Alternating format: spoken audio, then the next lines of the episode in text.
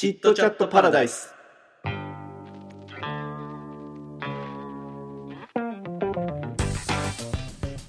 どうもジオンです。どうもみやです。はいというわけでやってまいりました。えー、チットチャットパラダイス第20回。20回。記念すべき20回20回。もううん。ちょっとしたもんですよ ちょっとしたもんじゃね 前にそれ言ってる何回も言ってるけど。ちょっとしたもん。ちょっとしたもん。うんあとこれを5回繰り返したら100回いきますからね。そうそうそうそう、うん。そう考えると結構ね。うん。そう。かなり来ましたね。うん。だからなんか僕最近あのいろんな巷のチット、うんチットキャスト？何？えポッドキャストを聞いてるんですけど。うん。あやっぱねうんすごいっすね、皆さん。あの更新頻度が。あ。うん。ものすごいコンスタントにというかちゃんとうん。毎週まあ。更新してたりとか、ーうん。すごい人とかだと毎日更新してたりとか、おおうん、恐ろしいですね。恐ろしいね。うん。働いてないんじゃろいやいや働いてると思います。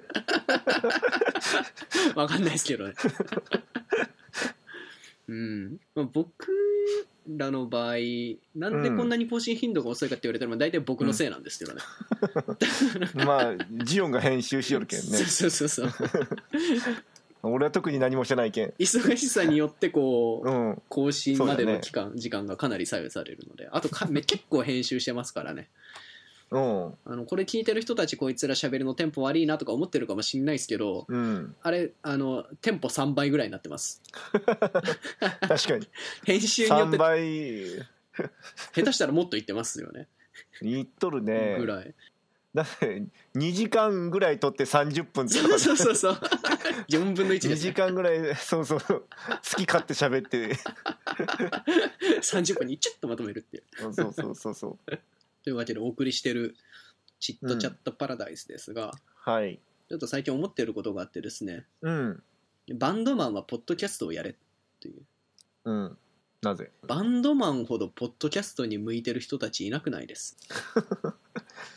分からんけど。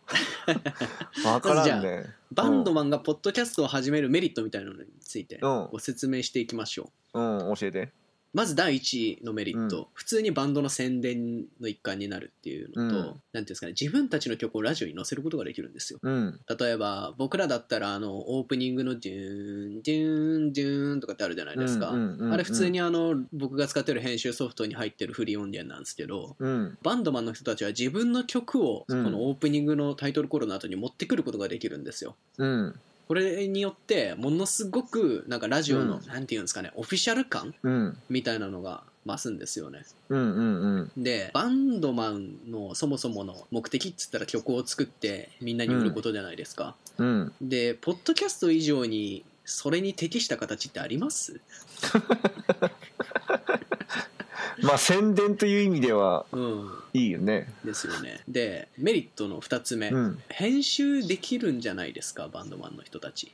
うん。例えばあの最近デスクトップミュージック DTM とかが流行ってますし、うん。なんか編集ソフトとかちょっと勉強したらそのうん。ポッドキャスト以外本業の方でめちゃめちゃ使えるわけじゃないですか、うんうんうん。ちょっと曲作ってなんか重ね撮りしてみたいな、うんうんうん。その延長線上に、うん。もう延長線上というかもう普通におまけとしてポッドキャストの編集ができるんですよ、うん。そんなもん音声データ取って切って、うん。切って貼って貼ってってするだけうなんんで、うんうんうんうんなのでここももう一つポイントですよね。うん。で3つ目。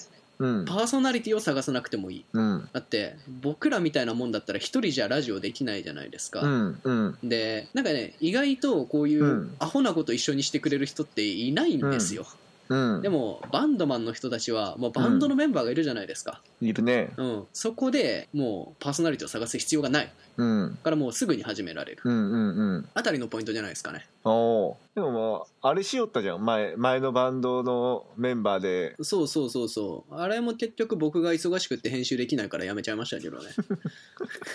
結局おジオンのせいじゃんじゃあ。じゃあまあだからもうあの自分たちでやればいいんですよ。あうん。できますよ。めちゃ簡単ですよ思ってる。仲いいんかなみんなバンドマンって。わかんないっすね。スマップもあんまり仲良くなかったみたいですもんね。そうなんよ。あんま話すことがないんじゃない？プマジ？いや分からん。だってなんか友達で集まってるわけじゃないじゃん、まあそうですよね。友達っつうかまあ同僚ですもんね。同僚。でなかなかそのプライベートなことを面白おかしく話すあるんかな？まああるか。わかんないです。キャラクターによるんですかねバンドの。うん、いやでもね俺ねあれが嫌なんよ。バンドの雰囲気とはい。ポッドキャストの雰囲気が違ったり 嫌じゃない？嫌ですね。非常に難しい問題ですね。ビジュアル系みたいなこうトゲトゲしたやつらがさええ。インスタグラムにさこうなんかすごい可愛いアイスアイスクリームとかソフトクリームとか持ってさなんかペロってしとるの見たらこういやビジュアル系はそんな感じじゃないです。わかんないですけど。分からんけどこうギャップがあるわけよ、まあそうですね。カリスマ性とのこのはい。ギャップが好きっていう人もおるおると思うよそりゃ、ええ。質が見れるっていう人もおるだろうけどはい。バンドのイメージを壊しかねない。ポッドキャストは？ポッドキャストを やれブログがオワコンじゃ言うてブログってオワコンなんです？いやオワコンじゃないと思うんだけどね。一部の界隈の人が。一部の界隈の人が。インフルエンサーの人が。えインフルエンサーの人がうん。言ってるんです。ブやれブログはオワコンじゃ言うて今からは YouTube の時代じゃ言うて。YouTube なんです。うん。え YouTube で言ったらまあポッドキャストみたいなことしとんよね。ー、あずーっとこうやってそ話しよる感じ。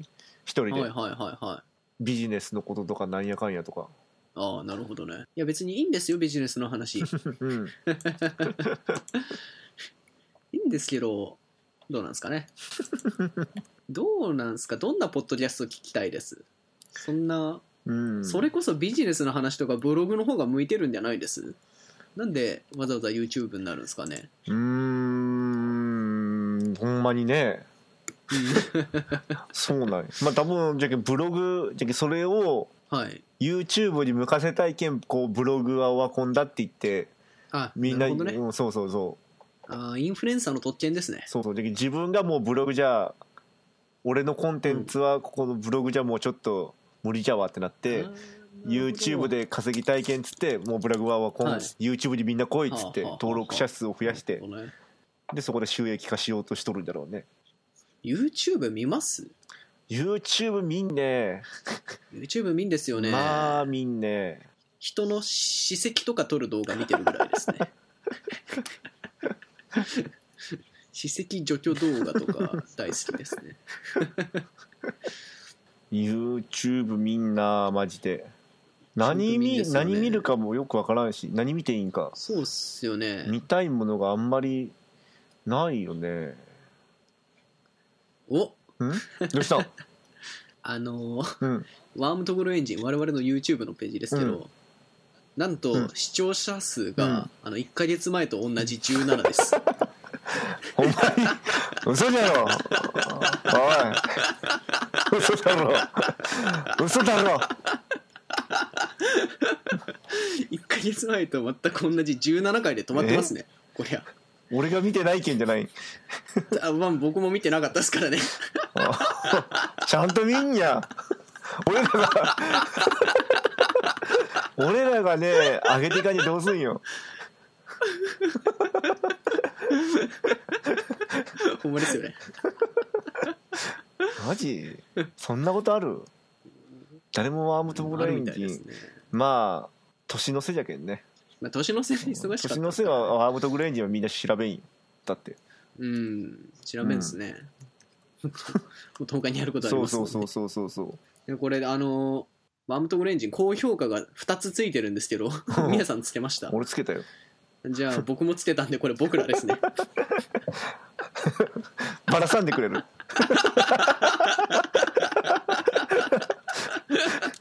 結論結論。結論。恥ずかしい。恥ずかしいよ。恥ずかしい。やっぱね YouTube はオワコンですよ。YouTube はこんじゃわほんまに。みんなねうん。あのインフルエンサーになりたがっとんよ。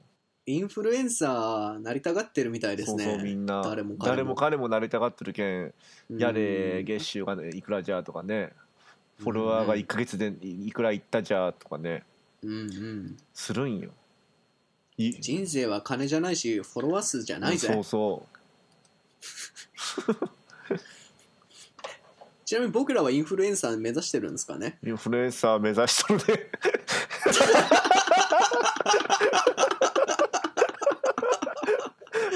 このこのポッドキャストやってますけど。インフルエンサーなんかな？どうどうどうなりたいんですか？ねいや分からんねインフルエンサーではないね別に。インフルエンサーではないような気がしますけどね、そもそも当時なんで始めたんかって言われたらなんで始めたんじゃなないんで始めたんですかね。ただ単純にラジオが面白くねみたいな感じだったっけな。ああ多分そんな感じな気がします。なんかラジオ最初僕があの友達のバンドの,、あのネットラジオを収録編集してて、であこれ自分でやっても面白そうかなって思って、まあ機材もあるし、自分でもやってみよっかみたいな感じですね、最初は映画の話ばっかりしました確かに。映画見て感想言って言うて。だいだいたいあのこき下ろしてましたそうそうそうそう。まあそういうのばっかし見よったけどね。あそうそうあのわざとあのクソ映画を探しに行ってましたよね。そうそう いやでもね僕はねあのラジオを始めてよかったと思ってるんですよ。だって多分あのラジオやってなかったら僕、マンボウグとか見てませんでしたもん。確かに。確かに。よかったです、いやマンボウグはねいい映画でした。見た方がいい。マジでいい映画、マジでいい映画。あの10万でここまでできるんだっていう新しい学びになりますよね。そうそうそうそうそうチンチンを剥くか剥かないか、これはなかなかに深いテーマですね。今まあどっちがいいんですかね？それがね分からんよね、諸説あるじゃないですか。これそうなんでね。あのいろいろこう見よったらさ、まあ、やった人とかおるんじゃけどそやったっていうチンチンを剥くのをやったお母さんとかね、えええおるんじゃけどえはい。ギュッてやったらはい。ギュッてやりすぎて血が出たとか、い。やーそんなのさしかもさ怖えあのあれなんよ。子供のさチンチンってさマジでこうはい。つぼみなんよ。こうまだ花開くまでつぼみなんよ。あーはいはい。はいはいそれをギュッてやる怖さ、これもね確実に男には無理よ。非人道的じゃないですか。そうそうそうマジで。マジでねあのチンチンを見た時にこれをこうやってやることを考えるともう自分のチンチンが痛い痛い痛い痛い痛いってなってもう本当これパパはねあれあの行為無理、あこれ子供のチンチンを剥くか剥かないかってことですそうよ。あ自分のチンコじゃないです。そう自分のチンコじゃない。自分のチンコじゃないんよ。あ子供のチンコ、ね、そうそうそはいはいはいはい。いやあの僕実は火星方形なんですけど、うん普段はこう閉じられていて、あの覚醒状態の時だけこう真の姿を表すみたいな、ね感じなんですけど、うん。ああの何年前かな3年か4年ぐらい前に、いやちょっと火星方形っていうのもかっこ悪いみたいだし、ちょっとこれは四六時中向けてるようにしようと思って、あの実験的に一日中皮を剥いた状態で過ごしたんですよね、そしたらなんか夜になってからチンコにうん。違和感ううん。というかもう痛みを感じ出して、やばいこれなんだって見てみたら、あのチンコの皮のところに水が溜まってたんですよ、怖っ。なんか水ぶうん。く水ぶくれみたいな感じうん。で、で全然戻んなくなったんですよ。お仮にひその水が引っかかって、怖い。ね。怖い。それ怖い。めっちゃ怖い。パニックに陥ってですね。なんとかこう無理やりこうギューッとして、あの閉じた状態に戻して、でまあ3日3日間ぐらいかな、したらだんだん水も引いてって、元の状態に戻ったんですけど。何それめっちゃ怖いじゃん。し死ぬーってなりましたね。死ぬってなる。よなんだったよその水ぶくれ。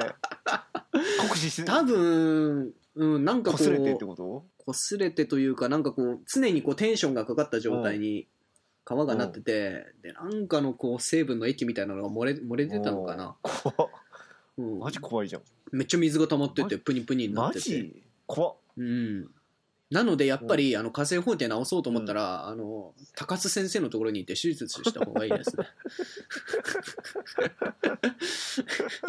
戻さないなら戻さないでも別にいいと思うんですけど、僕は戻してませんし、ほんまにあの自分でやっちゃダメです、まそうやな、九死に一生スペシャルですよ。うん、そういうのが大人になった時にさうん。そそう思う人もおるわけじゃんこう恥ずかしいとか、うん。うんうん。でそれを子供の時にこう向いとくか向かんかっていう。うん。難しいですね。難しいとこ。いや向くんだったら専門機関に依頼した方がいいんじゃないですか。うんなん、うん。どうなんかねこう自然体で行くべきなんか無理やりギュッてやってもうめっちゃ怖いよ。マジで怖い。割礼の儀式じゃないですか。マジ。もう絶対男の人には無理あれはああんなんできる男はもう非人男。人道的よほんま。人の心をなくしてますよね。そうそうそうそう。女性ならさまだ痛みとかが分からんじゃん、はい。痛そうとかさ分からんけどわ多分、はい。あ痛い痛い痛い痛いってなるよ。無理やりこうやってギューってやるよったら。うん。あれどうなんですかね。なんか人によっては勝手に向けてくるもんなんですかね。抜けてくるじゃろうね。勝手に。うんいいんじゃないですか？大人になってから決めれば。そうよね。なんか子供の頃は子供の頃でさ、はい。あの小学校の頃とか自分だけ向けとったら恥ずかしいとかってなるじゃん。そうですね。だって幼稚園とかでパリパリに向けとったらさ恥ずかしいよ。幼稚逆に幼稚園の頃だったらまだそんなに 気にします。そうなんかな。いや分からん。分からんけど。からんけど。小小学校ぐらい？中学校、うん。まあ中学校は気にまあそうですね。中学校の時とか一番、うん小学校高学年の時とかかな、いうん。子供のチンチ向くか向かないか。や非常に難しい問題ですね。ぜひ自分の子供ができた時に向くか向かないか。ホリーは向かない派なんじゃない？うんまあ自然体派ですよね、自然派、特にこだわりはないと思いますけど、うん。でも最近ホリは子供作ろうか作るまいかめっちゃ悩んでますね。あそうなんじゃ。うん、作らんでもいいんじゃないか説持ってますね最近は。まあ。まあなお世話大変すぎひんって、お世話大変よマジで。お世話大変よ。うん、マジでこう行くぞっていうやるぞっていう感じじゃないと結構で辛いね。辛い思いをする。覚悟がいりますもんね。でもまあ作る作ろうと思ってるんだったら早めの方が絶対いい、うん。いいええ。うんタイミングを見計らっとるんだったらもう作った方がいいけどただ作るか作らんかで迷っとんならはい。微妙なとこじゃねそこが自分たちでいけるかどうか耐えれるかどうか。耐えれるかどうか。ですよね自分の時間一切なくなるなじゃん。くなるよ。もうゲームとかマジでできんけん。ゲームできんじゃん。ヤクザ 龍が如くとか子供できたらそうそうそう目の前でできんよ。って言ってましたね。好きなテレビを見れんしねじゃけんグロいやつとか。はいはいはいはい。教育に良くないですからね。じゃけんマジでゲーム俺全然起動してないし。ずーっあとーそれそういうのもあるんですそうそうそうそう。ね好きなテレビを見れんしワンワンばっかしよじゃけ。ん ワンワンばっかしじゃけんないいないいないばばっかし、なっちゃいますよね。うんばっかしになるけど。そっちだったらあのスポンジボブとかね。スポンジボブとかね。う んスポンジボブぐらいしか僕わかんないですね。逆にねこっちでね、あの仮面ライダーとかアンパンマンとかがないのが僕不思議なんですよ、うん。だってじゃあ果たして子供たちはどこから正義を学べばいいのですかって話になってくるんですかほんまにねなんか似たようなのないん、いやないんですよ。あってもあのアベンジャーズとかになっちゃうんでああスパイダーマン、ね。アメコミヒーロー。アメコミヒーローいいんかな？まあいいんか。わかんないですね。いいけどとっつきにくいんじゃないかな。なつきにくそうですよ、よね、うん。じゃけんチャブスがおるんやろ。まあでもホリーとかの言い分だとしたら、子供はまず初めにアンパンマンで暴力を学ぶって言ってます、ね まず最初に暴力を学ぶっつって幼稚園とかで働いてたら子供たちがアンパンチアンパンチ言うて、友達を殴るんじゃ 言うて。なありえる言うて。殴るなー殴るなーアンパンチ言うて。まあそっからその別に友達を殴るということは強さでもないし、うん。正義でもないということを気づいていくのが、教育のプロセスなんじゃないですか？みたいなことを言っても ダメって感じですねまあアンパンマン殴ってるところをはい。実際は見せてはないけんああ確かに。アンパンチのカットの次の瞬間にはバイキンマン飛んでますもんね。そうそうそうそうそあなるほどね。あうまいっす。確かにそうですう、ね。一応。確かにアンパンマンが普通にバイキンマンの顔面ぶん殴ってる絵面だったらちょっと引いちゃいますね、うん。そうそうそうそうそう。ほんまじゃ。えー、すごい アンパンチって言ってなんかドカーンっていう絵になっはいてはいはいはい。でピューンって飛んでくるけん。一応殴ってはないよね。殴ってはないですね。殴って殴っとんじゃろうけど殴っとる描写はない。ナイスババイキンマン。はいはい。子供今何歳でしたっけ？今2歳あれ何ヶ月？6? ん？6ヶ月かまだ6ヶ月か。もうちょっとで7ヶ月か。何を見ます？今でももういないいないばー系まだみずっと見よるね。ああいうの。で最近アンパンマンちょっとー見たりすそうなんすね。うん。仮面ライダーとか全然まだまだですよね。まだまだ、まあ、あれ見出したらベルトとか欲しいって言い出すけどね。ああうん。でもいいんじゃないですか？皆さんも欲しいでしょ？俺も欲しい。俺も欲しいね俺も欲しい。でも早くゲゲーム欲しいっていうようになってほしいね。そうですね。だからそこまでいったらだいぶ楽しそうな気がしますね。そうそうそうそう。俺のおじいちゃんにお父さんにはい。子供にとってのおじいちゃんにこうねだってもらってねゲームが本体欲しいっつって。言え言えっつって。言え言え VR 欲しいって。言え言え。おじいちゃん VR 欲しい。VR 欲しいよ。おっしゃ上がったろ。いいですねそれ。うん。楽しみですね。楽しみよもう一緒にゲームできるようになったらね結構。そうですね。一緒にゲームできるようになったら YouTube に上げても面白そうなんだけどね。あそれいいアイデアですね。めちゃめちゃ、うん。子供と。そうそうそうなんかタイトルのチョイスとかも興味深いですし。うん。それすごくいい。何歳ぐらいからゲームできるんかな。5歳？45歳？うん45歳ぐらいじゃないかね。歳ぐらいですね。宮津さん何歳ぐらいからやってました？心ついて。これ一番最初に遊んだタイトルみたいなのあります？え？ー、なんじゃろうでもまあファミコンじゃろうね。あファミコンです？スーファミより前です、うん、おお兄ちゃんんがおるけんお兄ちゃんがファミコンとかスーファミ持っとったけん。いはあはあはあ。やファミコンだと思うね。ファミコン？うん。ファミコンのマリオとかです、多分あのその辺ししよったと思う。んうんうんうでも歴代のゲーム全部持っとったけんね。マジ？マジ。任天堂とソニーの。そうそう任天堂ソニーとかドリームキャストとかドリキャスまで行ってましたか？すごいですね。うん。あの頃に出とったやつもうほぼほぼへでゲームボーイも普通のゲームボーイゲームボーイカラーとかミニとかいろいろめっちゃあったねーなんだパラダイスですね、パラダイスよ。兄弟で違うプレステ全部持ってるプレステ1 3つあったりしたけど。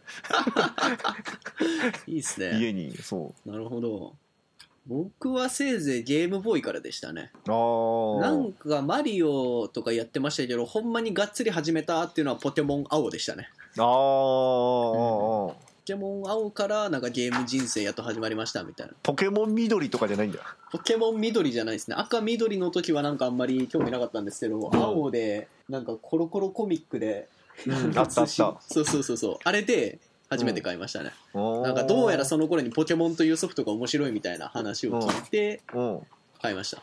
え今のゲームどうなんですかね？